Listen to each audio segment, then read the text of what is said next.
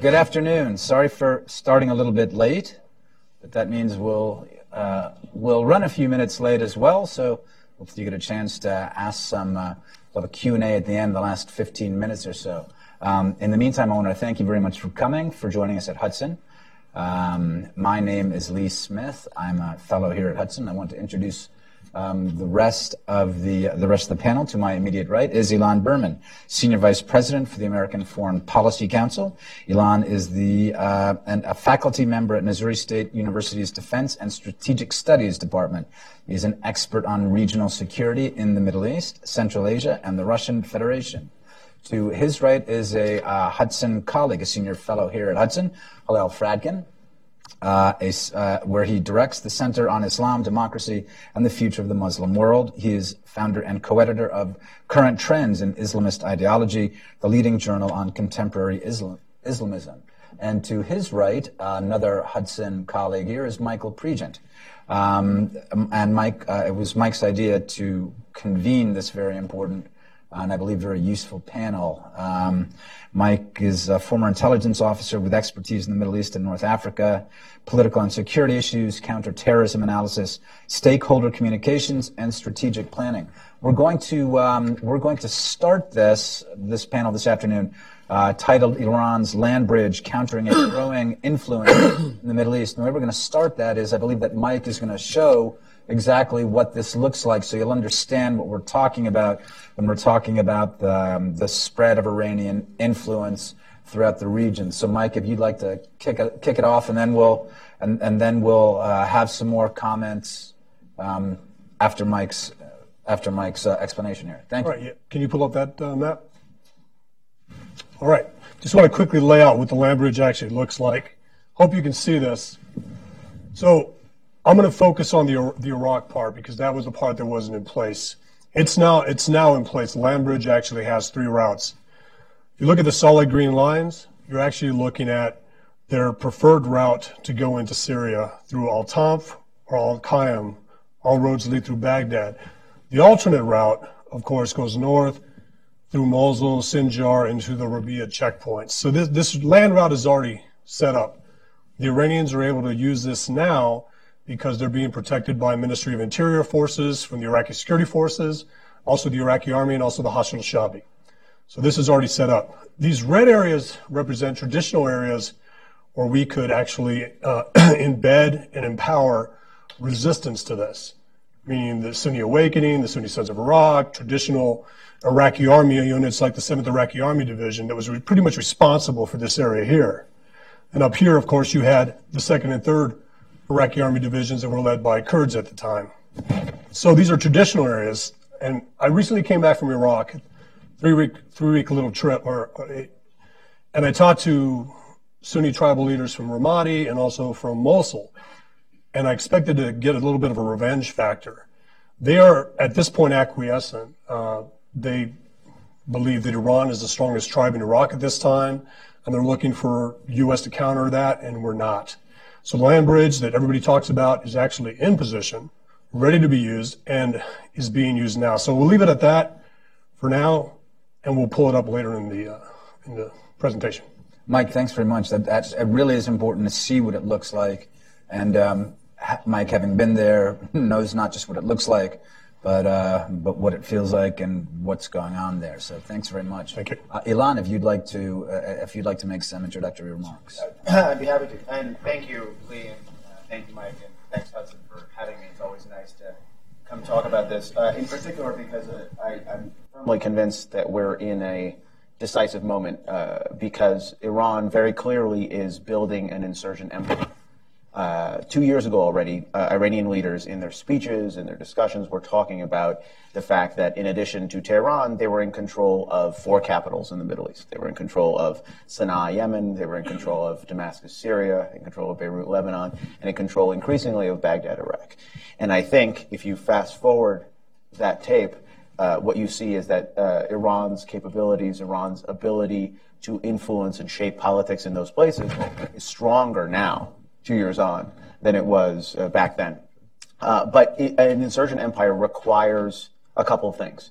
It requires supply lines.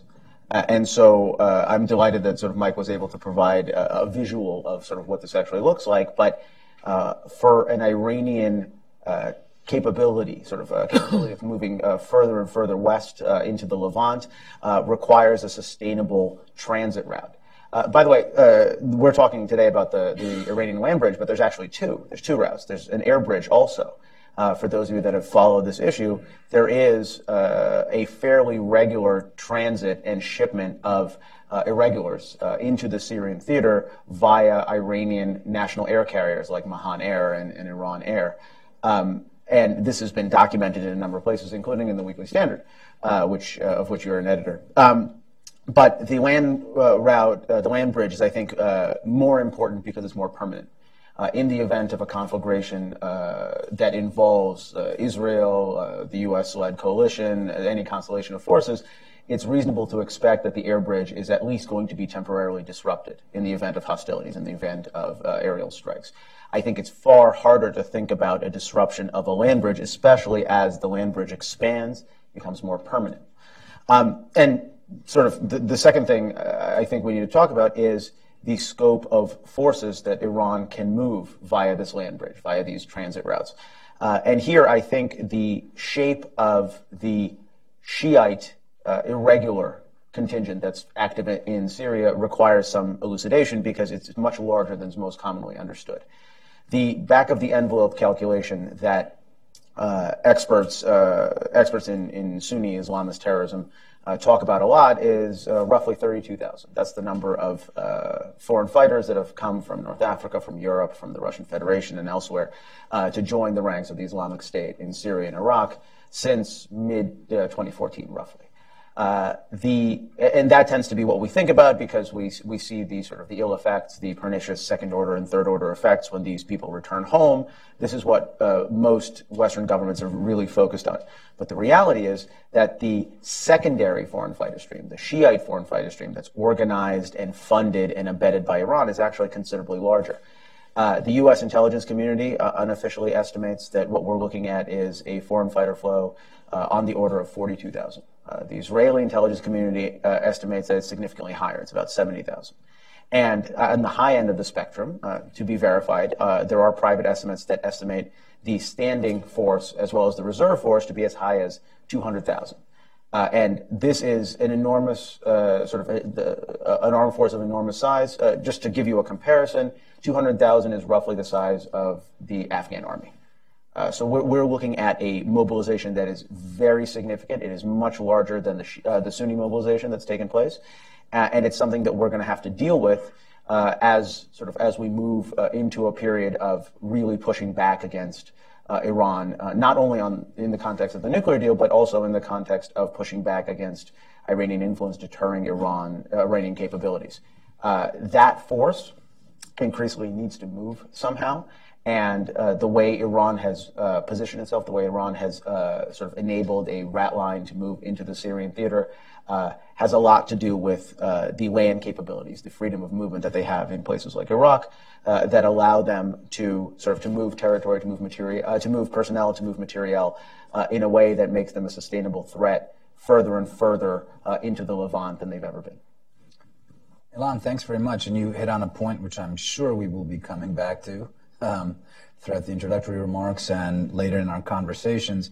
But when you're talking about the size of the Sunni foreign fighters, I mean, I believe that uh, the way that the administration, this one and the previous administration, perceived it is that the Sunni fighters are the key threat to American interest and American allies right now in the region. Um, and so you touched on that point, and again, I'm sure that's something that we'll we'll come back to later. Hillel, if you would um, if you would follow up. Thanks. Thanks. And thanks, uh, Lee, for sharing this and Michael for organizing it. Thanks for being on it. Um, I wanted to say uh, one word about the um, the overall context here, uh, which was raised, I think, uh, in an event you chaired on Monday here, and that was what's the nature of the, the struggle between us and, and, Iran, and it was framed uh, earlier this week in terms of the question: Are is this a zero sum game? Between us and Iran in the, in the region. Um, and I have I wanted to make a couple of observations about this. Of course, there's the question uh, of principle Uh, is there is it a zero sum game in principle? And then what are the practical considerations for how it is uh, prosecuted? And one simple point, uh, but I think important to remember because this is what we're about, uh, is that from the point of view of Iran, this is a zero sum game. And it's a zero sum game for the, because of their understanding of themselves, of what the regime is for and, and constituted by, and, the, and just as important, their understanding of us, uh, the United States in particular, um, which is not simply, as I think is often understood, uh, thought, um, a, a, country that uh, has landed itself in the Middle East and has no business being there. It doesn't really have an interest there because it's so far away. Uh, their conception of us, that's true as far as they're concerned, but it's also that we're a regime that is uh, fundamentally illegitimate, um, it, eh, both in terms of the way in which we're governed and also the, our ambitions and also our way of life. The Iranians like to speak a great deal about the toxicity of our way of life, meaning by that our, li- our, our liberalism, essentially. And um, the other aspect of uh, their characterization of us is usually the term global arrogance, which means, as far as they're concerned, that we have uh, usurped not merely the privileges of uh, other human beings, but uh, the, usurped those of God. So, from their point of view, there is really no quarter that should be given to us if they were in a position to to do so. Now, um, they're also uh, the question then is, though, what does this practically mean for the present uh, in the Middle East? And we've come to focus on the land bridge issue. I have, uh, among other things, I want to make a couple of comments about that, but I also want to ask a, a couple of questions, both of Michael and of Ilan. on as, um, which I'll let hang out there, and you can answer them in a minute. Um, on the use of the land bridge itself, what its purpose is. Uh, I have the impression that its principal u- utility to Iran would be in terms of large equipment, tanks, artillery, which can be moved by plane, but is expensive.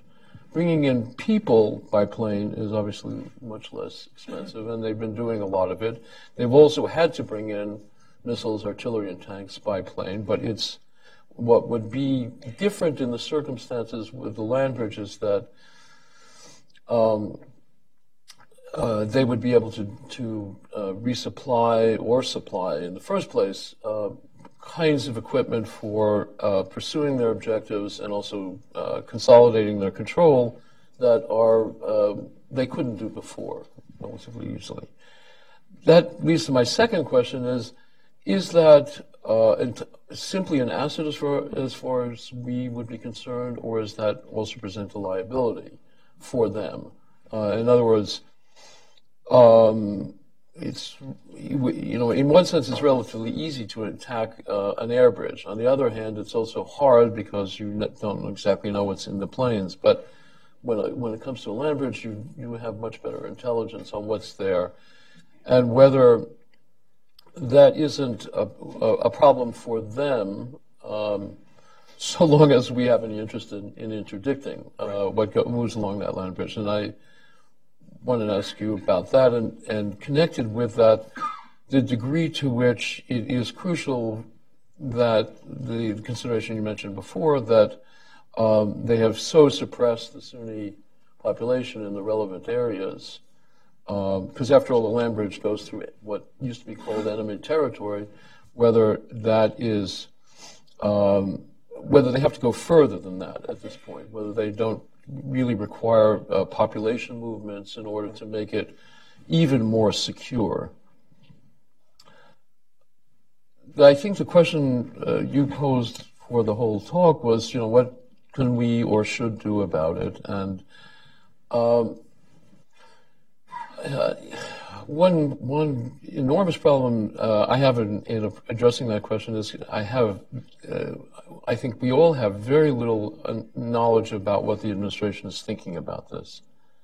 Um, I think earlier this week, General McMaster, uh, if it wasn't General McMaster, it was General Mattis, um, was questioned about our plan for all of this and said he couldn't say anything about it, but then implied that there was, in fact, a plan or strategy. This is consistent with what people have in the administration have said before that we don't want to telegraph what we're going to do, and perhaps there is some really um, uh, full and developed uh, thinking about what one might do. Absent knowing what what that is, uh, I think all I can observe at this point are two two things. One is in the again, I refer to the earlier discussion this week. It seemed to me that uh, there were proposed in that discussion two possible ways of interdicting this land bridge uh, by the speakers, uh, by my colleagues, our colleagues, uh, Michael Doran and Peter Rough. One involved essentially establishing a, a substantial base east of the Euphrates, maybe east of Deir ez-Zor, but maybe a little bit further south in Mayadin or other places along the river, which would be effectively a base from which to block or, or threaten anyway the, the land bridge. Uh, the other the other possibility that was proposed was something uh, that would involve uh, creating a, a, front, a southern front against the land bridge. The southern front being along the Jordanian border and so forth. Can you bring up the map? Just kind of leave it up, I guess. Um, and that was combined, I think, with the suggestion that some of the enforcement, I mean, we do actually or have had had troops along that border in a base called, at a base at, uh, at Al Tanf. We also had a base in Zakaf uh, which the, the, troops there have been withdrawn. So the, I mean, both could be applied, uh, but uh, they looked a little bit like alternatives. Um, uh, and I just, I won't go on much further, but I want to say what were considered to be the advantages of the two possibilities. As far as the base was concerned, a real base, an American base, what was being proposed was a very, a, a really substantial force. Something at least on the order of a brigade, 3,000 to 5,000 men, and all the supporting stuff. Uh, the advantage uh, of that uh, um, uh, approach was partially that we would be have a substantial force, and also that we would be able to either rely, not totally rely upon, or we could altogether dispense with the allies we are uh, allied with at the moment, mainly the Syrian Democratic Forces, and um, large, which is largely controlled by the YPG.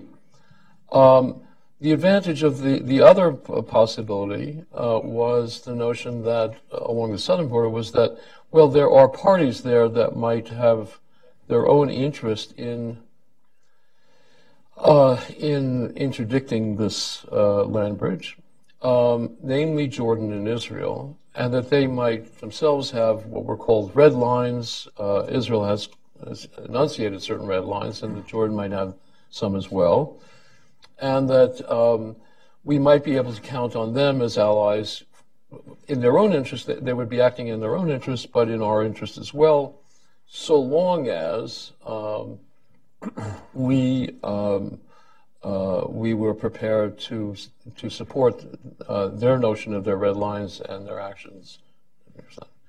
Um, I want to say one final word about the first plan. Uh, it seems to me to suffer from two uh, problems. One is, first, whether the American public can be would be supportive of that uh, level of commitment now, for a whole variety of reasons, which I, actually I don't have to explain to anyone in this audience, and probably any audience, period, uh, given the experience of the last 15 to 16 years. The other problem with it, which uh, came up in the uh, in the discussion was that this proposal was supposed to have uh, an, an, additional benefit, and that was to um, provide for a, a, full alliance, a regional Sunni alliance against Iran. That would include and be especially uh, dependent upon uh, a, an alliance with the involvement of Turkey. That the Turks are, uh, we need to have them, and we can have them, but we, in order to have them, we need to get rid of the Kurds, especially the Syrian Kurds. Um, I think that just doesn't make any sense whatsoever at this point.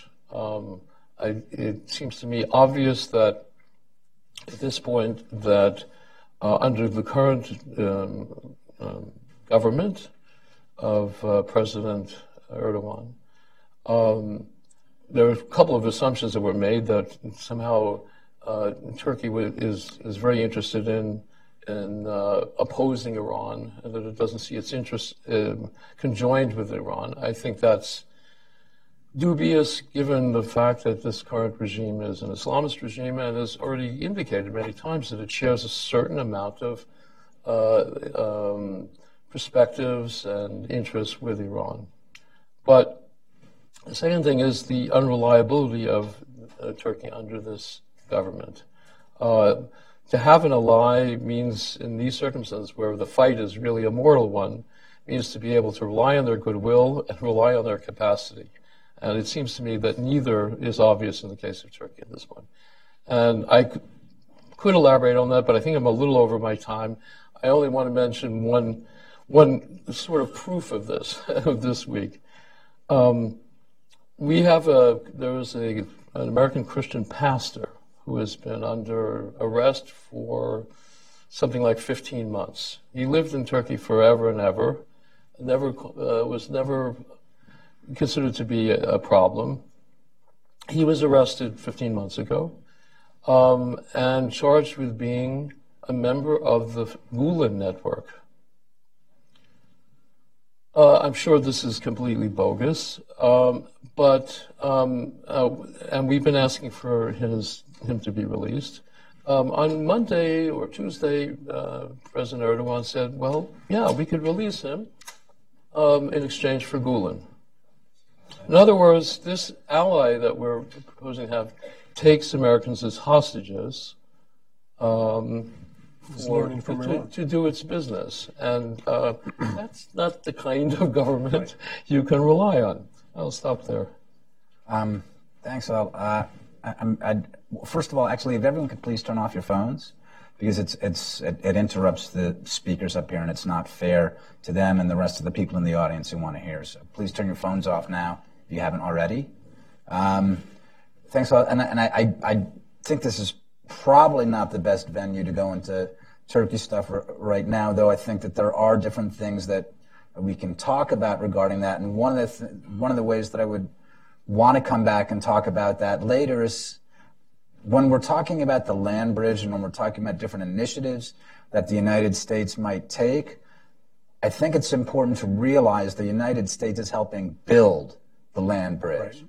The United States is not a bystander, and in a sense, the United States helped frame Turkey's position regarding the Syria conflict. This is not to justify other things that Erdogan has done, but I think we need to see what's happened during the Obama years and continuing now during the Trump years, the different ways that we are, we're not bystanders, we're contributing, we're effectively allied with Iran, and that's part of the issue with the land bridge. No, no, no doubt, uh, Lee, but I will just say this, that the the whole you know the issue is what are what are what it is our intention to do with respect to Iran. The land bridge is, when all is said and done, just a part of that, and so uh, that's where all of these other considerations came come in and came in in the earlier discussion. That's all. Uh, Mike, if you'd like to. Quickly, I'm just going to go back to the map. I know that's unorthodox. Okay. I think it's the best way to answer no, your questions and just talk about this for a second. Um, so the question, I think the best way for me to do my intro to this is to basically answer your question. So the land bridge is, is currently in place. What can we do about it? Well, we've actually facilitated this by ignoring it. And one of the things that so I'm, I'm, kind of putting on my former intelligence officer hat here. What would I brief a general? What would I brief a, brief a decision maker? Um, we have to stop listening to all is well in Iraq diplomats and all is well in Iraq intelligence officers. Um, Brett McGurk continues to say The Iraqi military is not sectarian. It is not the, a tool of the Iranians. The Hashid al-Shabi are not that big a deal. And the Iranian influence in Iraq is exaggerated. I disagree with all of those points, and I'll tell you why. The land bridge is already in place. And to your question, I'm not saying we're going to start seeing Iran start from here and move all the way, way across Iraq to go into Syria. They already have a proxy force. That proxy force is the Hashid al-Shabi. That proxy force is Kataib Hezbollah. That proxy force is Ahl al-Haq and other groups.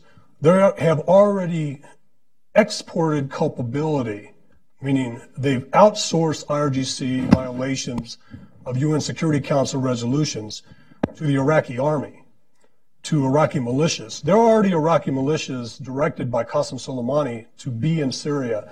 Now, when we talk about the land bridges, and my two colleagues, Michael Doran and Peter Rough, talk about, talked about what we can do up here in this area. This is Iran's focus down here. And this is the area the Russians are saying we're not supposed to be able to control. These are the areas that Russian MPs actually decide who gets to come into these de escalation zones.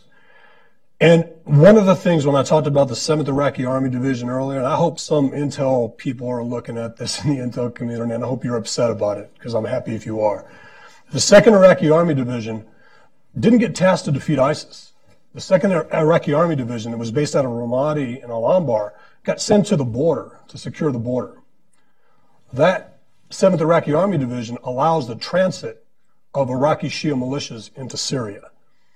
ISIS pockets still exist here and here, but they serve a purpose. They allow the repositioning of forces into those areas under the, it's, it's a legitimate mission, defeat ISIS, but it's also to continue to move uh, forces through. If you're in the intelligence community or you're reporting to a decision maker who cares about Iran's influence in Iraq and this land bridge, you need to start looking for prepositioning of equipment. Remember, when, a, when an Iranian tank crosses the border, it's not going to be flying an Iranian flag anymore. It's going to be flying an Iraqi flag. When the militias push equipment, rockets, and materials through this land bridge, they're flying Iraqi flags. They have Iraqi tanks in those columns, Iraqi armored personnel carriers. We're not going to have a satellite image of Iranian flags rolling across Iraq. And we wouldn't target it anyway. And Iran knows we wouldn't target that. The, the issue is we, we, we can't lie to ourselves about what's being facilitated by our obfuscation of the role in Iraq, uh, Iran and Iraq, and the role of these militias. This is their focus. This is where uh, we've actually killed Iraqi Shia militia members. We've actually killed uh, Revolutionary Guard Corps commanders in this area on the on the uh, the order of if we're attacked, we can do something about it. These weren't preemptive strikes; they were basically testing our resolve at these bases. They want this. These are secondary routes. This is the easiest way in. They control this. This is what they already use for their religious ceremonies and their hajjs. That's already in place. So this part is also the best place for us to interdict it. This is where we have traditional allies. This is where we we can use the leverage of U.S. Treasury, U.S. Commerce, uh, our intel community to provide evidence to the administration, our military to be able to tell Baghdad, you're facilitating IRGC violations of existing UN Security Council resolutions by allowing and facilitating the export of IRGC militias into Syria. They're going into Shor Assad, but they're also going into Lebanon. They're also, the plan is to go into you know, to be able to threaten Israel as well. The reason this land bridge is so important is because it didn't exist seven years ago. Or it existed, but it still had pockets where it couldn't go.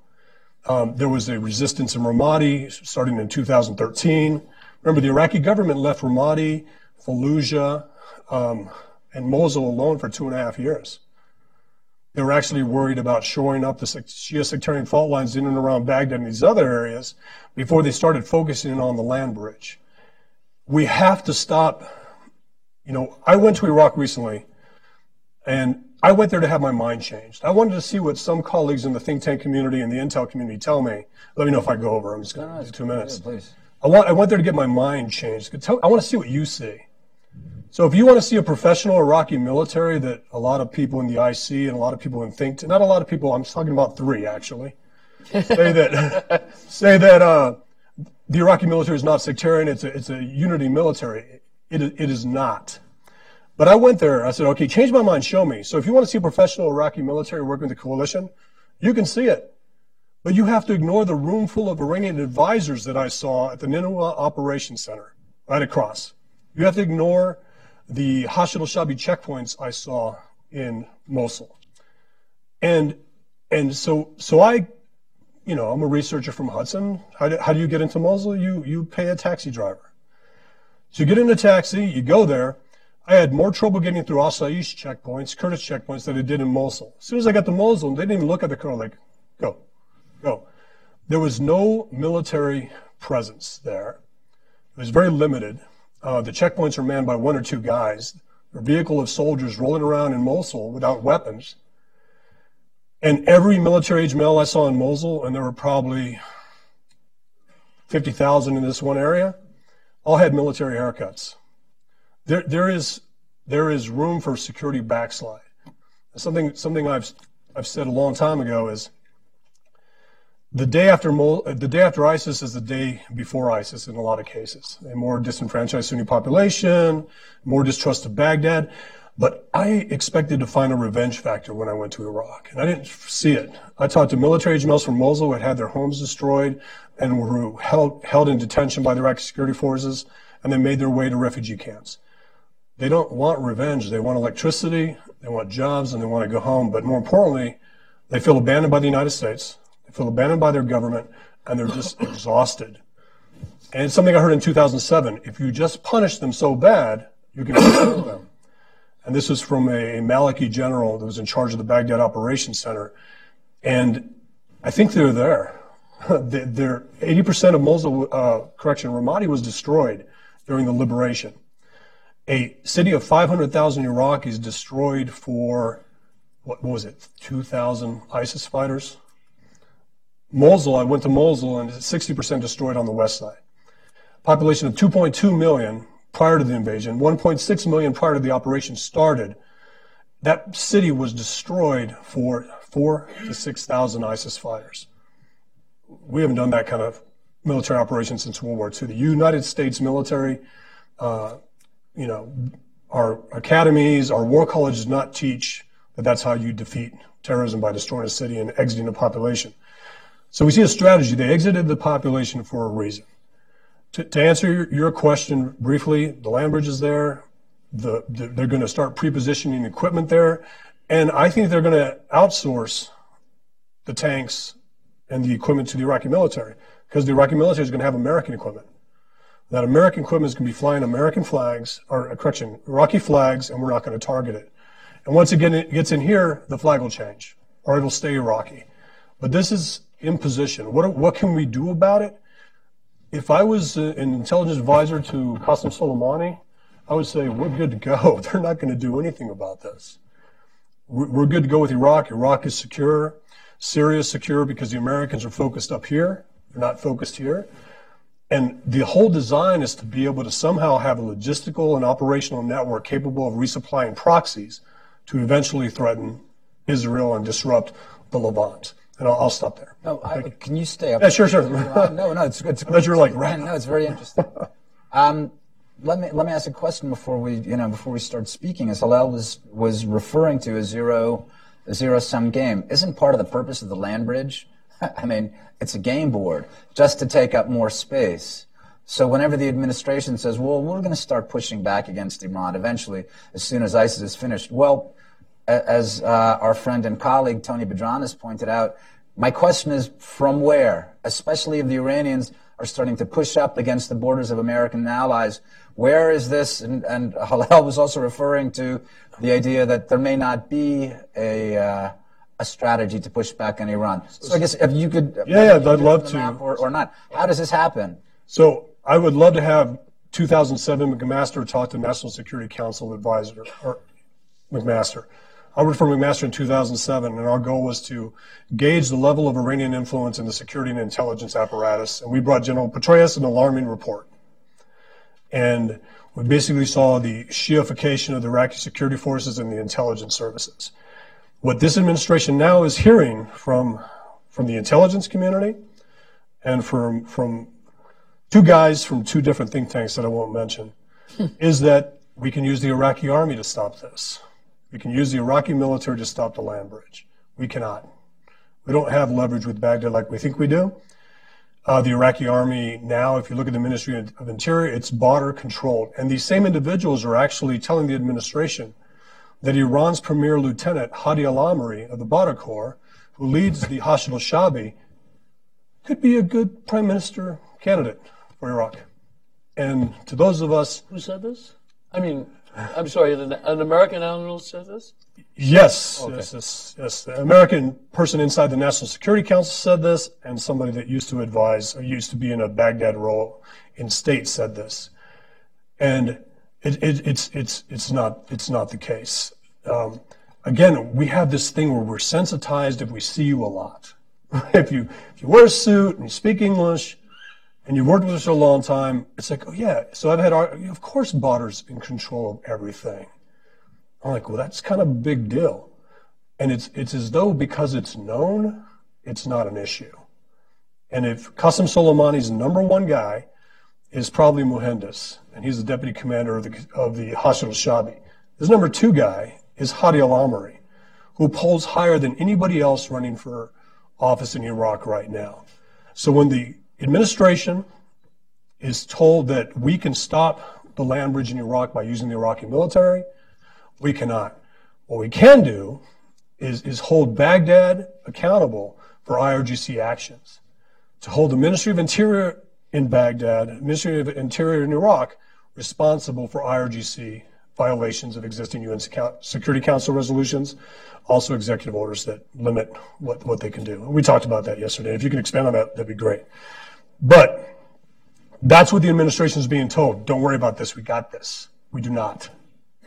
They got this. And is that good? Yeah, Ilan, you. Yeah, yeah. No, no. I, I actually, just to sort of to, to amplify uh, what Mike was talking about. So the administration, uh, as we know, is sort of uh, in the process of doing a bill on Iran strategy, trying to figure out what to do with two things: what to do with the JCPOA, uh, what the nuclear, the 2015 nuclear deal with Iran, whether to recertify, to decertify, whether there's a middle way, whether we get rid of it, whether we have, it's possible to have snapback sanctions. But that's actually, I think, in the broad spectrum of Iran's strategy, that's actually a very small sliver of the pie, because it also is simultaneously trying to conceive of a strategy to deal with everything else. During the Obama administration, we, for lack of a better term, we defined our Iran problem down to focus just on the nuclear issue and uh, disregard everything else. And this is sort of the, the policy vacuum that allowed uh, the Iranian land bridge to grow. Uh, the, this administration, it is, uh, as Hillel said, I think, uh, notoriously opaque in terms of trying to figure out exactly where they stand on strategy. But there are, I think, heartening indications that they are beginning to um, to think a little bit bigger in terms of Iran strategy. Uh, and in places where they're not, they're being goaded to by Congress. Uh, in over the summer, Congress passed the Countering America's Adversaries Through Sanctions Act. This was the tripartite legislation that imposed new sanctions on Iran, North Korea, and Russia. Okay, can I can I just say, I mean, and, and Mike was talking about UN Security Councils. That's great and it's interesting, but we're also talking about a land bridge, and we're talking about Iranians on the ground, and the United States is helping build that land bridge through military operations. So it's not clear to me what congressional action and Security Council resolutions will do to stop that. I'm, I'm, I, so, so I'm getting. I'm sorry. The, the, introduction was too long, but but this was sort of my point. The relevant Iranian uh, additional uh, punitive measures in that legislation against Iran talk about designation of the Iranian Revolutionary Guard as a whole, as a unit, uh, as a foreign terrorist organization. Um, this is sort of a, a, term, a legal term of art, uh, whether it's designated through executive order or through the State Department uh, under uh, 1996 legislation. But for, for our purposes, suffice to say, there is a signal from Congress that is telling the administration to define the IRGC more broadly as an illicit actor. And this creates an opportunity for the White House to begin to think a little bit more strategically about precisely what Mike is talking about, uh, about uh, whether we need to change rules of engagement, whether uh, Iranian supported irregulars and organized groupings like the Hashd al-Shabi, parts of the Hashd al-Shabi, are now off limits? Should they still be off limits? This is something that the administration needs to work through. But this is, I think, very important context for them to have as they begin going into deliberations because it will shape how they define the IRGC problem set. And just real quick to your question, what can, what, they're being told not to worry about it in Iraq. So the more they're, they're, they're told to provide evidence of IRGC activity and, and the ex, export of, of culpability to the Iraqi army, the Ministry of Interior, uh, the Shia militias, then then you'll actually, if, if you're sitting there and you care about the land bridge and you care about what Iran's trying to do, you know, the UN speech when when the president said his main goal was to stop all the other activities outside of the JCPOA, outside of the Iran that Iran is doing. Well, this is this is that. This is what they're doing. And the one thing you don't do, because there's varying reports whether or not we've given up control of the Al Tanf border crossing uh, to Iraqi militias or to IRGC controlled militias. We don't know yet. There are very varying reports. But on the day President Trump went to the UN and said, we want to stop all these activities, the Washington Post report said we had just given up control of Al Tanf, which is the main, their premier crossing point. Well, the question, Mr. President, how do you how do you stop all this when you just don't you don't you don't understand that this is what they want. And, and it's just, it's just a question. So my, my concern is that the, the voices in Iraq, the American voices in Iraq that are talking to the Iraqi government are, are gi- giving Secretary Mattis and the NSC a, a sense of comfort in that we can use the Iraqi army to stop this when, when we can't. Well, were you gonna? Were you gonna... Yeah, well, I um, First, I wanted to be clear that I understood one thing you said, which is that the notion that we're helping them build a land bridge. But by that, I presume you primarily mean that in taking out the Islamic State, we're yes. we're opening up the territory for them to, to right. take over, and accommodating them in some other ways through the agreements we reach with the Russians and so forth. Um, okay, so I just wanted to be clear about that. We didn't take it back and give it to them. We helped them take it back through their proxies. We didn't take back control of ISIS territory and then give it to them. We facilitated them taking over the ISIS territory with our air and intel. So yeah, no, I, that's just the, the, the, difference there. Right. Um, the second question is uh, the second thing I want to do is reiterate your question, which is so exactly from where does one right, okay. uh, um, obstruct this? Um, you mentioned the notion of holding the Baghdad government accountable. I'm all for it, but how? In what way? I mean, in what ways? Um, you know, eighteen trillion dollar economies versus four hundred billion dollar economies. Well, fine, but um, it remains the case that um, they have to want things from us that we're willing to provide, and um, therefore one has to specify in some way whether what those things are. Um, I mean, the argument generally made for why we might be able to push back, remarkably enough, not in Syria but in Iraq, is that there is it, it is a divided country, uh, or the Shiite community is divided, and that clearly is the case. The, but the, the, there's say a very large number of Iraqi Shiites still look to Sistani, and uh, Sistani's position on, on Iranian control is well known. Um, it, the question really is, is there any way to make that resistance effective? Is the vehicle for it uh, Abadi or not, and so forth? But um, it's claimed uh, that we have that those are the those fissures could be exploited. Yes. Um, your your account, and I think you're probably right that the the, the, the account of those fissures is um, is too rosy and especially insofar as it involves the military.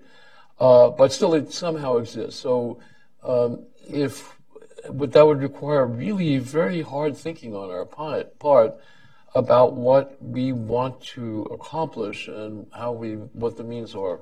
And I'm not saying those things don't exist. It's just that it, it's it's really a little bit more than just saying we're, we're the biggest uh, guy on the block. That's all. We have we have levers that I don't. I want to say one other thing. It's one of the things that makes this, the land bridge issue so crucial. I think is not only its material effect, but the fact that um, the issue of pushback in general, and, not and again not only materially, but in terms of the question of uh, the way in which the region views us, which is it lacks any trust in us. Um, so part of what is involved in whatever we do uh, would be uh, the possibility of reestablishing trust.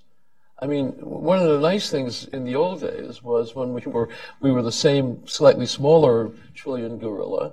People trusted us, and therefore we didn't have to do uh, lean so heavily on people. Now you have to lean heavily because people don't trust you, and you have to show them that there's really some inclination on your part to um, to, to stay the course, as you found out with your uh, Sunni um, contacts in in Western Anbar and other places that uh, until they see something really strong, they won't really believe that much matters. And the pushback, uh, even on, even when we're dealing with the Shiites in Iraq, they have to also have some sense. Well, um, are we going to be here in 12 months, 18 months? Are we going to pull out again the way we did, you know, in, in 2011? All of that is part of what how they're looking at us and has to be factored into how we uh, look Right. at them. Well, one of the one of the primary platforms for candidates for the prime minister position in Iraq is how quickly they can exit U.S. forces from Iraq. So I mean, they, they take a position on that, and, and it's a very popular one. And then and Maliki, when he went to Moscow, he, he tried to form this defense pact between Moscow, Tehran, and Baghdad to exit U.S. forces. I listened to Sputnik Radio the next day, and the conversation was between uh, uh, academics in, in Moscow, Tehran, and Baghdad. And the first question asked is, how quickly can you get the Americans out? It's not a matter of building trust anymore. I, I would say we've lost trust with our Kurdish friends, unfortunately, because of this referendum. Uh, we are a, a useful tool for Baghdad, and it, the leverage should be outsourced. One, the wild card in this, real quick, is Muqtada al-Sadr has been marginalized by Iran. Muqtada al-Sadr is, is an Iraqi nationalist. His, his power base in Iraq was, I will not talk to the Americans, and we're anti-Iran. We had to hide it from his followers that he was summoned to Iran. And we'd never outed him that he was there because his followers would get upset. And I've heard from credible sources that any time the Iranian national anthem is played, they take a knee. and then Jaf, Samarra, and about okay, too too soon, too soon. Right, we'll do it two weeks from now. All right. So anyway, It won't be funny then. Right, right. So, so one of the interesting things that Muqtada al-Sadr has done is he actually went to Riyadh, and he talked. You know, he talked to the, the man in power right now, um, and M- MBS. How can we help? So Muqtada al-Sadr has invited the Saudis into traditionally Iran-held areas such as Najaf, Samarra, and Karbala. That's a good way to offset these things. So what, I would say we shelved the building trust with Iraq because I think that nobody trusts us anymore. Uh, we ebb and flow. We have no consistent strategic strategy. We've abandoned the Sons of Iraq, the Awakening. We helped a proxy force, uh, Qasem Soleimani proxy force, destroy Sunni cities, not completely destroy, but destroy morale, destroy the need to, to push back, destroy trust. I guess that's the most important thing. What we can do is we're giving Iraq tanks, weapons, military contracts for a military that Iran can use. So that's a lever. We don't give you these things unless you do this. okay, that's, That, that's, that's, that's a lever. Um, and I'll defer to you on what we can do to Baghdad with those other things. But I think what Muqtada al-Sadr has, has done is great. And if you look at the map again, those red shaded areas going through Ramadi, those Sunni tribes have reached out to Muqtada al-Sadr, looking at him as one of the few Iraqi nationalists to help us out. Um, in a way, we shouldn't empower him because he'll lose credibility. We shouldn't cut his, we'll, we'll cut his legs off if we say we're working with him. That doesn't happen if the Saudis are working with him. That doesn't happen if the Jordanians and the Egyptians and other Sunni regional allies are working with him. I would I would advise our Kurdish friends to reach out to Muqtada al-Sadr as well, in a lot of these ways, and voice your grievances and that we want to say in this country, and we're tired of Iran dictating who the prime minister is. So we have we have levers. We're just not attaching anything to those, and we're not calling them levers. Uh, there's too much of this. Uh, everything is is great. Uh, the, the two guys that had the ear of the administration say, there's, there's a rule of law in Iraq, and I have a line and block chart here that says this is what the Iraqi military looks like. They're not going out and talking to people. They don't ask who's populating the ranks. And they've marked, sensitized and normalized Iran's premier proxy in Iraq, and that's the Badr Corps. And if you're saying, yeah, yeah, yeah, we get it, that's exactly what they want you to think. That's exactly where they want you. That Badr is the is the vehicle we can use. And yeah, we we picked Badr early on because Badr was anti-Saddam. Badr wore suits, spoke English, and would talk to Americans, and that's exactly what they were built for: to engage with the West, to be able to do these things. And we not only facilitated the land bridge, this land bridge by obfuscating the role of Iran, we actually uh, helped the Iranian takeover of Iraq in a lot of ways. Well, I, that's Ilan wants to say something, but Yeah, I'm yeah, struck by, by, by you talking about gaining trust, and it strikes me that from a certain perspective, and and and not a very uh, not a very refined perspective, but you can see that the you can see it that the United States has been on a 14-year campaign against the Sunnis in Iraq. So when we're talking about when we're talking about when we're talking about trust, it's not just why don't you turn your weapons around just for a little bit on the other guys, and that's not happening. Yeah, we got it right from That's 2006 to 2010, and then we gave it away when we said, "Take your hands off." And we should take our hands off, but we should have known what we were we were saying yes to, and that was the the Sunnis that we sit, we asked to turn their guns on Al Qaeda and protect their neighborhoods from Shia militias. Were targeted by Baghdad. We're targeted by Iran. We're targeted by ISIS. We're targeted again by Baghdad. We're targeted again by Shia militias, and they don't trust us. But the one place that they are is they're exhausted. Well, let, I, I, uh, I think that- I, I think that, but I just want to reinforce your point. Is so far we have taken no step uh, that's anti-Shiite, and that's uh, unless they're. I, I mean, I don't mean Shiite in general, but Iranian Shiite. And unless that happens, then it, there's no change, as we now say in the narrative, and, and so the conviction remains. No, no, I, I, I think that's actually the perfect segue. So my my big takeaway and sort of my big point uh, from all this is uh, just sort of to, to uh, put emphasis on what Mike is talking about is the grand context that we're talking about here is that the United States does not have an anti-ISIS strategy that does not advantage Iran. Right? Everything that every plan that we have ends up with an end state that advantages Iran. The same is true for uh, how we are conceiving politically of Iraq, the end state in Iraq until the Trump administration comes up with one, and I would argue that it needs to come up with one soon, you're going to continue to see this drift. And you're also going to continue to see a growing willingness on the part of the White House to countenance alternative outcomes. If you don't stand for something, you fall for everything. So the longer we don't have a vision for how we want Syria to play out, uh, the more amenable we're going to be when people come to us, like the Russians come to us, and say, "Here's how we want the political constellation in Syria to look." Uh, it's and from the Russian perspective, and this is something I work on a little bit. Uh, I, I, think it's a fallacy to assume that the Russians are in charge in Syria. The Russians are not in charge in Syria. Uh, Russia's planning for a long-term presence uh, in the west of the country, in Tartus in the south and Latakia in the north, is entirely dependent upon Iran's largesse. Iran has articulated a long-term uh, stabilization strategy for Syria that envisions them staying there on an open-ended level. The Russians have not, which means that sooner or later, probably sooner, the Russians are going to have to at least accommodate uh, Iranian interests in uh, and, and, vision for uh, the end state of Syria. And that means uh, that this idea that the administration has, which is that we're going to create a condominium uh, with the Russians, I think you know this is still very viable and it's still being discussed.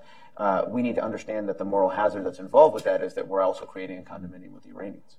Let me, um, well, let me use that as something that you raised in your introductory remarks when you were talking about the uh, the Sunni foreign fighters.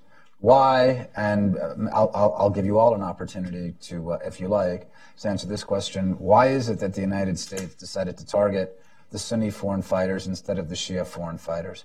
Why has the preference been and again, I would go back even to 2003 when the Bush administration, if they didn't know, we saw very clearly what happened. The advantage would be tilted at least on behalf of the Shia community, if not necessarily the Iranians, as many people were telling us at the times. But that's what happened. So why have and why do we continue to point our weapons at Sunnis in Iraq and in Syria as well? Why has this happened, Mike? Do you want to? First on that? Sure. Well, we started seeing a, a change. I, I was in Baghdad in 2009, and we started releasing uh, really bad Shia militia members of AH and Kataib Hezbollah at the request of the prime minister and through intelligence reports, really at the request of Qasem Soleimani. And we figured none of this is going to happen. We're not going to release these guys. These guys have actually killed Americans. And, you know, what, you know, our, our friend Jay Solomon wrote about this, you know, the, the outreach to the, to the supreme leader by the Obama administration. Give us a gesture. Well, I contend that that gesture was releasing anybody that Iran wanted to release from American custody. And, and remember, the, the three people I'm really talking about are Laith, Laith Khazali, Qais Khazali, and Daqduq from Lebanese Hezbollah.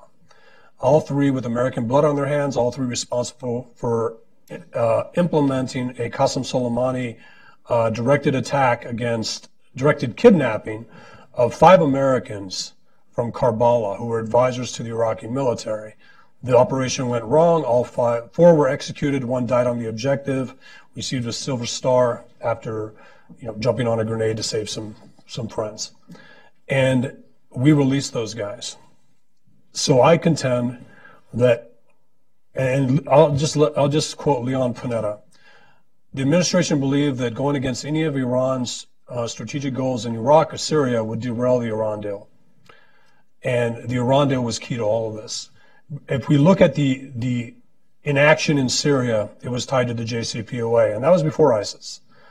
And then when ISIS came in, American forces went in, and, and the, the, first groups that immediately came off the target list, that were on the target list when we were there for, for seven years, were now off. And those were Kataib Hezbollah, AAH, these were Shia militias, no longer on the target list.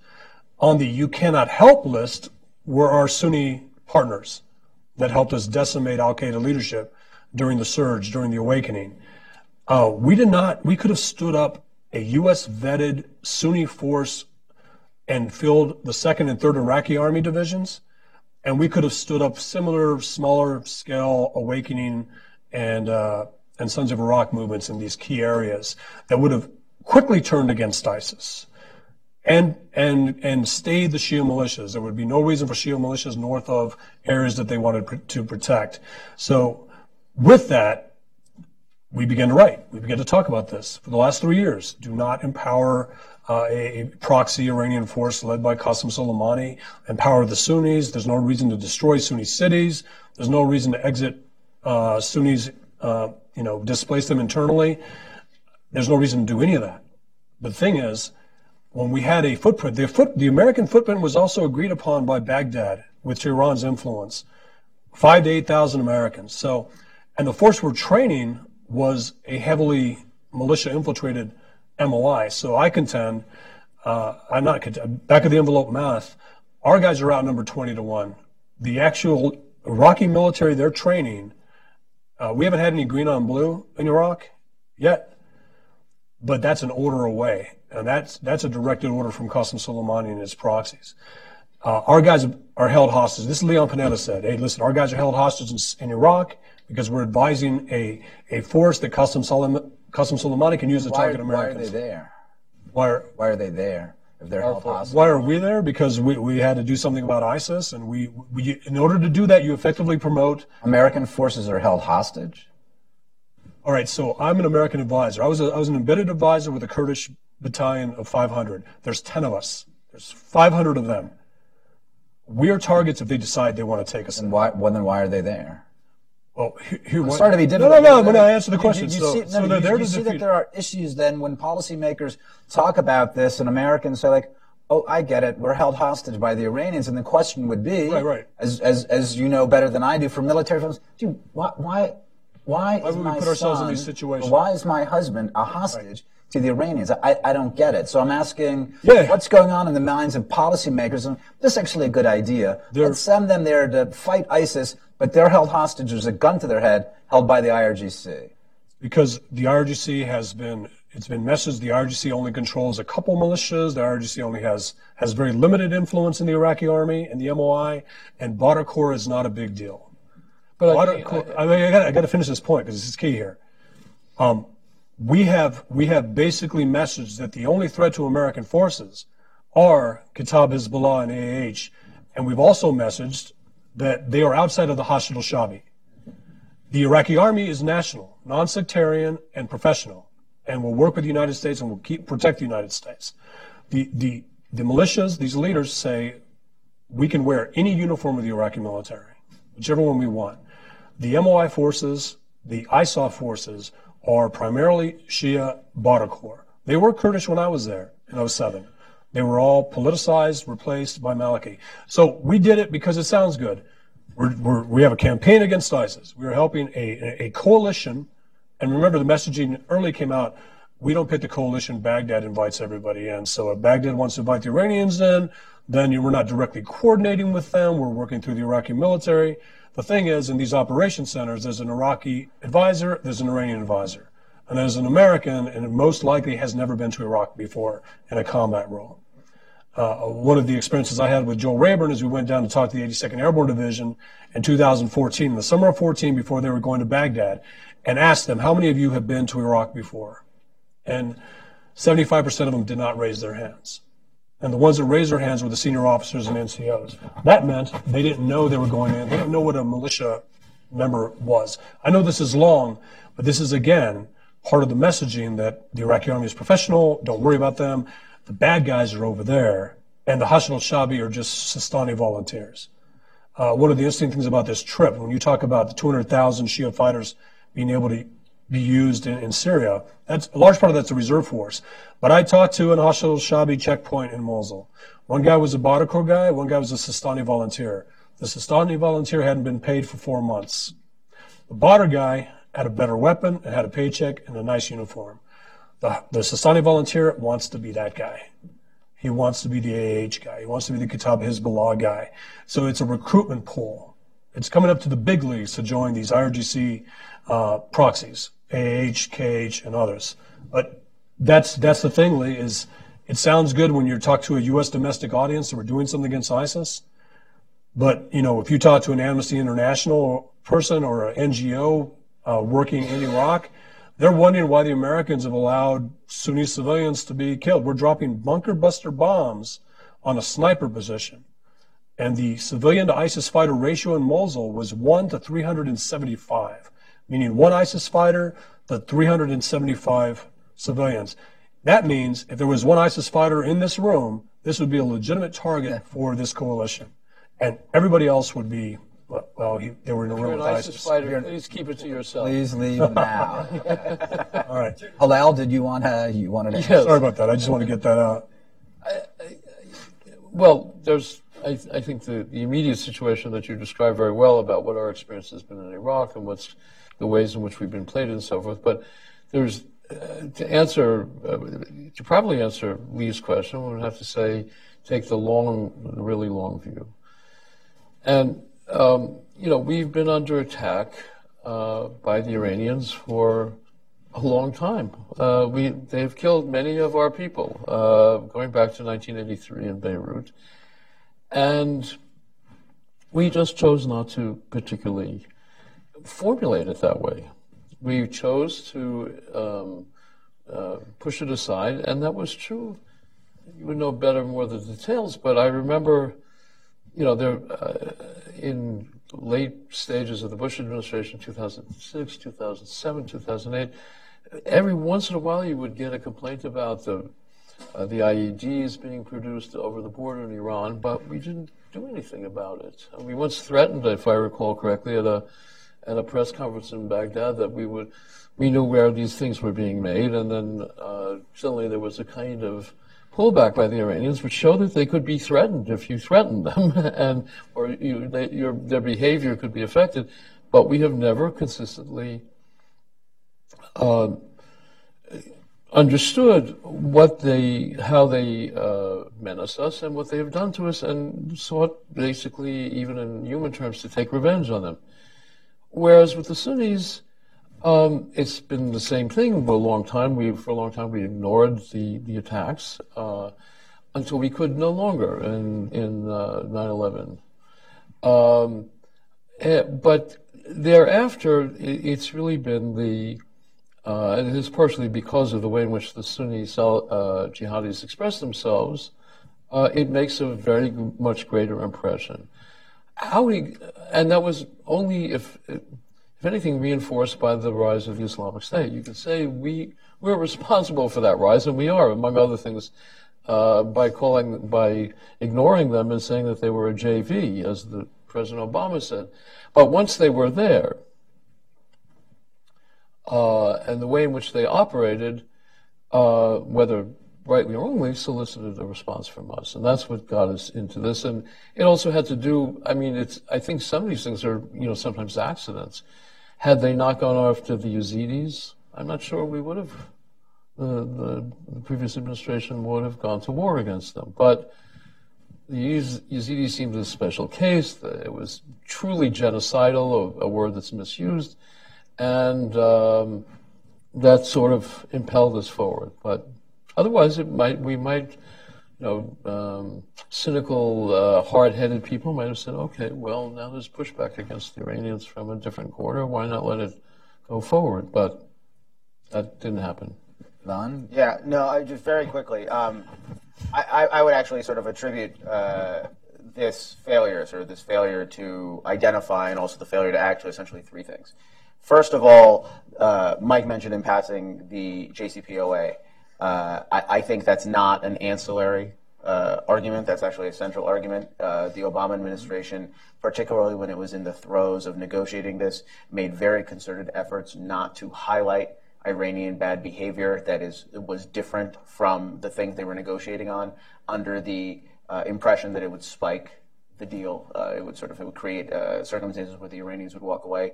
There was a systematic downgrading of our concerns on non-nuclear issues. Mm-hmm. Um, the second is that uh, we, the last administration didn't, and this administration still does not have a serious strategy. And as I said, you know, it makes us amenable to alternative outcomes in Syria, including those that might uh, be advantageous to the Russians, to the Iranians. We don't have a settled idea about how we want Syria to end up, and as a result, we're, we're flexible. And the third, uh, and I think this is this goes to Iranian political culture, uh, is that you've seen over the last several years a marked change in the way Iranians, not the way Iranians behave, but the way Iranians talk about what they're doing, about this insurgent empire that they're building. Mahmoud Ahmadinejad was uh, I think, a very uh, useful personality for American political purposes because he was plain spoken in his radicalism. He said exactly what he was going to do uh, in a way that we couldn't ignore. Uh, the current leadership is no less radical, right? That has to be emphasized. It's no less radical. It is just more urbane. And as a result, they don't talk much about the fact that they are creating this expeditionary force in Syria uh, where they're leveraging Pakistani Shiites and Yemeni Shiites and, and uh, Afghan Shiites. Uh, they don't talk about the fact that they are systematically subverting Iraqi politics. It doesn't mean it's not happening, but they're just not as plain spoken about it. And as a result, uh, if we don't have a strategy, a countervailing strategy, it's easier to ignore. Um, I guess I would say it's a, a, point that Hillel brought up before about the not being clear that the administ- whether or not the administration has a serious strategy. And I mean, I think they may have. I think this, I, am not saying they don't. I think we're seeing it. I mean, I think we're seeing what it is. Well, I, um, I, it's, it's hard. May, maybe by default, and I would say, I, I, know, Ilan, I think the Obama administration had a very clear Syria policy. Absolutely. When we're talking about a serious strategy, like, how do we turn this to U.S. interest? I think that they had a very clear idea about that. Absolutely. And it had to do, uh, President Obama said this again and again, it had to do with respecting Iranian equities. The Russians right. came in. I think it was very clear. They had a very clear Syria strategy. And I think we are seeing it play out right now without when are they going to have to when are they going to have to adjust mike before i mean to salvage they, they or don't. maybe they believe as the obama administration did that no this is actually in the us interest we will deal with the iranians and just one and just when hillel was talking about you know it, it going back away it struck me you can look and you can go back and it was like know every administration going back to reagan is trying to make some sort of accommodation with the Iranians. And that's true. But there are other things as well. There are other American political institutions, bureaucracies, including the Pentagon, including the State Department. What role do they have? You can look and make a case consistently. Well, actually, I guess the Pentagon would rather deal with the Iranians than other people. It's pretty consistent going back. Why do you think that's true? Why do you think that? What's the evidence for that? What what do you think? Why do you think that would be? I think we've talked about we've talked about, and Mike made the point about well, you know, they pushed back a little bit in Iraq, and you said they didn't do much about the announcement for the uh, uh, uh, you know uh, talking about the IEDs. Why aren't we seeing anything now? I mean, what is the issue here?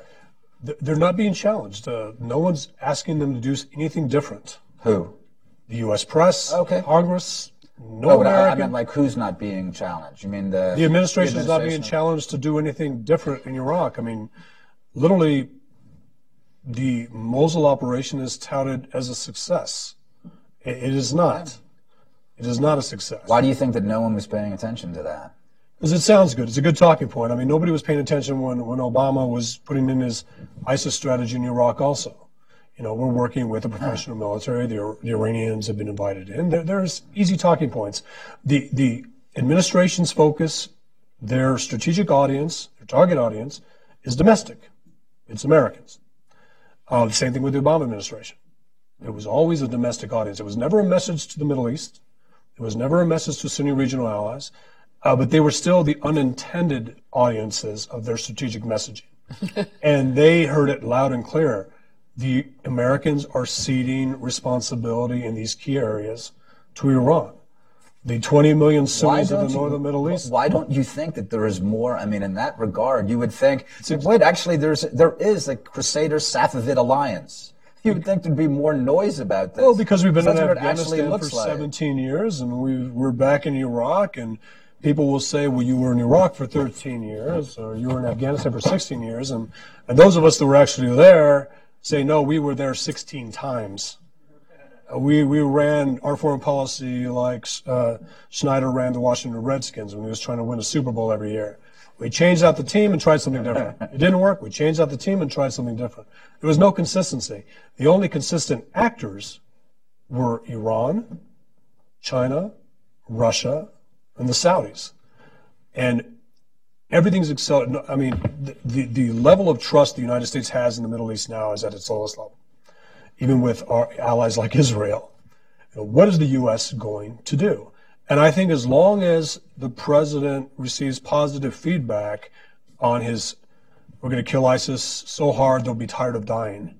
You know, we're going to kill ISIS so hard and we're, we're going to destroy ISIS cities that like, oh, that's great. I mean, I, I watched the news and I saw U.S. aircraft using AC gun, AC-130 gunships to attack civilian convoys leaving Fallujah and everybody high-fiving each other on set, not thinking about, hey, ISIS only had 1,600 guys in here. Why is there, you know, 30,000, why is there a convoy of 30,000 people leaving Fallujah and being targeted? Uh, those questions aren't being asked. I've been talking about this for three years now. I've talked to people in the National Security Council that say, Mike, I'm tired. There's no one's going to change this. No, no one wants to do this. It's too hard. So everything right now is based on temporary Well, that might alliances. answer when when I was speaking about the Iranians. That might answer Hillel's question. Why do I think that it's going that way? People just aren't fighting. It. it's temporary alliances, temporary solutions. Why not? The Iranians are fighting hard. The Iranians want it. The Iranians have this. They have that. Forget about it. The Iranians are have sold themselves as a responsible government to our to the P plus P five plus one to our administration. I mean, you literally had an Iranian talking point that Iran is a key ally in the fight against ISIS, a key U.S. ally in the fight against ISIS. And uh, you know, when when you hear those things and you can't change someone's mind, I can see why you can get exhausted working 18-hour days for $150,000, sitting in a in a partition in the NSC, saying, "What am I? What did I do?" And, and, and I I feel for those guys, but you know, we're looking at North Korea now. And real quick, what Iran is learning from North Korea is that, hey, if we put a deterrent in place, the U.S. won't do anything. When you talk to intelligence analysts about the North Korean response to an American uh, strike on any anything in North Korea, it's they will decimate South Korea, the northern part, the DMZ. Iran has said, oh, hey, listen, we need to develop a deterrent in Iraq, Syria, and Lebanon and Beirut that will deter U.S. action against our nuclear program. They have it in Iraq. when I talked about us being outnumbered 20 to 1, uh, and Israel's warning that they're getting ready to have it in Lebanon with, with the effort to make Hezbollah rockets more precise. And the land bridge brings a different component. This is the first time you see tanks, but if they're Iraqi tanks, and more important, if they're M1 Abrams sold to the Iraqi government by the Americans, flying Iraqi flags, going into Kurdistan, and then the flag changing out, you know, to a Syrian flag, do we target it? Do, do the Israelis target it? I mean, that's the brilliance of being an Iranian against the last two administrations. You are a chess player, and you get to sit across from somebody who is looking at their watch and, and is willing to concede because it's just a chess game. It's Well, more than say, that. You know, I think observe, worth observing at this point, and we'll see what happens. But um, one thing this whole discussion implies is we don't. We, I mean, if you take the Obama administration, I know your view and other people's view is that they really did want to deliver the region to Iran. I don't have a quarrel with that. But at all events, the question is whether before or after we we have consistently had it was clear what we thought our interests were, what our crucial interests were, and absent uh, some notion that we really have something very substantial to um, uh, care about in the region, uh, then the you know the effort to deal with, with what is admittedly a very very bad situation. I mean, we're, we're, we're talking here now about having to uh, proceed from uh, a very weakened position. So you have to have a strong interest in doing that. Um, maybe we will discover that. The, uh, it strikes me that the uh, the other possibility is there are people who do live there, who do have a strong interest in what goes on there, uh, who are allies of ours. Right. In the Syrian case, most obviously, Jordan and Israel. And what may very well happen is they will feel obliged to act on their behalf and will then force the issue for us. But how we'll behave in those circumstances, who knows? Uh, the same thing would be true in the Gulf, where uh, with the Saudis and others. So it may be that what, and as often as not, our poli- our strategies and policies do result from, in an ad hoc way, from what other people do. Uh, going forward, it may be that the issue will be forced on us, and we'll decide then. But it seems to me the other possibility is that there's a big think going on that says we really do care about this region um, uh, because it really affects our vital national security interests in a very, very big way, and therefore we need to um, we need to have a strategy that deals with our our our single greatest adversary, which is Iran. Inshallah. I'm just going to open it up. Um, gentlemen, right here, if you just hold on and wait for the microphone. Thanks, and please identify yourself. Uh, Peter Humphrey, uh, Intel analyst and a former diplomat. Um, we have this assumption that because Alawi are derived from Shia, that they are in one in fact the same thing. Um, if, Sorry, that, that who? That if the Alawi are historically derived from Shia, that they are somewhat the same thing. In fact, a, a, normal Shia will look at Alawi the way a, a Lutheran would, will look at snake eaters. I mean, they're sure they're both Protestants, but um, there's no love, natural love here between these two groups. And, and, and in fact, there's no love for Al Assad, who hasn't prayed five times a day his entire life. Iran's purpose, its top purpose, perhaps its only purpose, is is to amass uh, forces along the Israeli border. There's a reason it's called the Al Quds Force, the Jerusalem Force. They want to uh, uh, get people in Western Syria. They want to establish signals intelligence bases. They want to establish. Would you ask as a question, please? The, qu- the question is, realizing that, don't you want to go to Iraq and say, when the time comes for the equipment surge across the Iranian-Iraq border along this corridor to support those forces along Golan, uh, will the Iraq army be there to stop it? And failing that, do you want to go to the Sunni tri- tribes and say, if the government doesn't do it, will you do it? And failing that, do we have a strategy to bomb and strafe these forces uh, when they're in eastern Syria? I would just say we're expecting the forces to be flying Iranian flags, and they won't be. And, and so the Iraqi army, like I said, I don't want to repeat myself. The Iraqi army is not going to stop it. Uh, the Sunni tribes, Baghdad is going to not not allow us to arm the Sunni tribes, just like they didn't allow us to directly arm the Kurds. Now, when I say allow us, that we don't have to listen to that. You know, we, we can we can do things. But I'm sorry, just yeah, yeah, sure, sure, sure. Yeah, yeah, sure. I want to get to a couple more questions. Yeah, yeah, sure. Are you are you okay with it? Yeah. Yeah, I'm glad you. I'm glad you're looking at this. You got all the right indicators. It's, it's, it's just tell everybody in the intel community that you know these types of things, especially if you, with you looking at this. Good. Uh, the gentleman here, I'll get to you. and then we'll yeah. We said basically that the U.S. doesn't have the stomach to be the ones who are going to stop this from happening. I think that's correct. We're not going to put a big base in the middle there, but who lives there?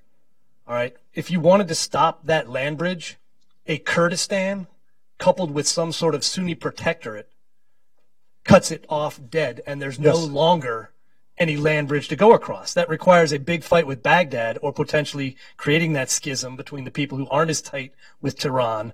But so what? Has anything else been working? Do we have a better idea? What you So- just described worked in the past. Exactly. We made friends, and we don't have to do us. The Saudis are willing to help and potentially put commerce and everything else. And if we ask, they might put some GCC troops in there to peacekeep in the, the Sunni areas where the Shia militias are not welcome.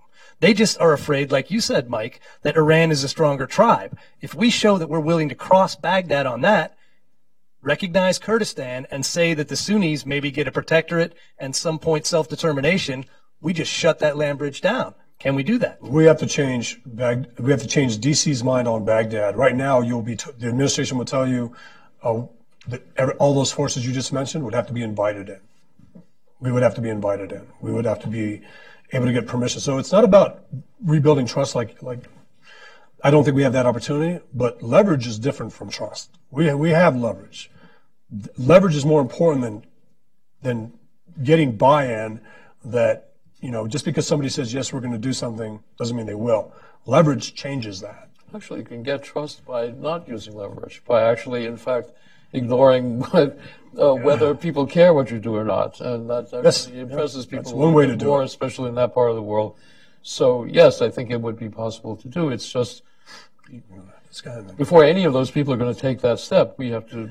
The, there has to be uh, some notion that when they take that step, there's going to be a drone and an airplane up up there to back back their play. That's all. This gentleman right here on the first row, right here. I thank you. Nate Flew, Intel analyst. Uh, I was wondering how KSA's Crown Prince MBS and UAE's Crown Prince MBZ feel about the land bridge. I'm sorry. How they what? They're they're warning about the land bridge. Uh, everyone's warning about the land bridge, and they're being given reassurances that the Iraqi military will will not allow that to happen. Uh, that's what's that's what's taking place now. Um, they're not happy with that answer necessarily. So as this continues to unfold, a lot of again, most people don't think this is in place yet. It is in place.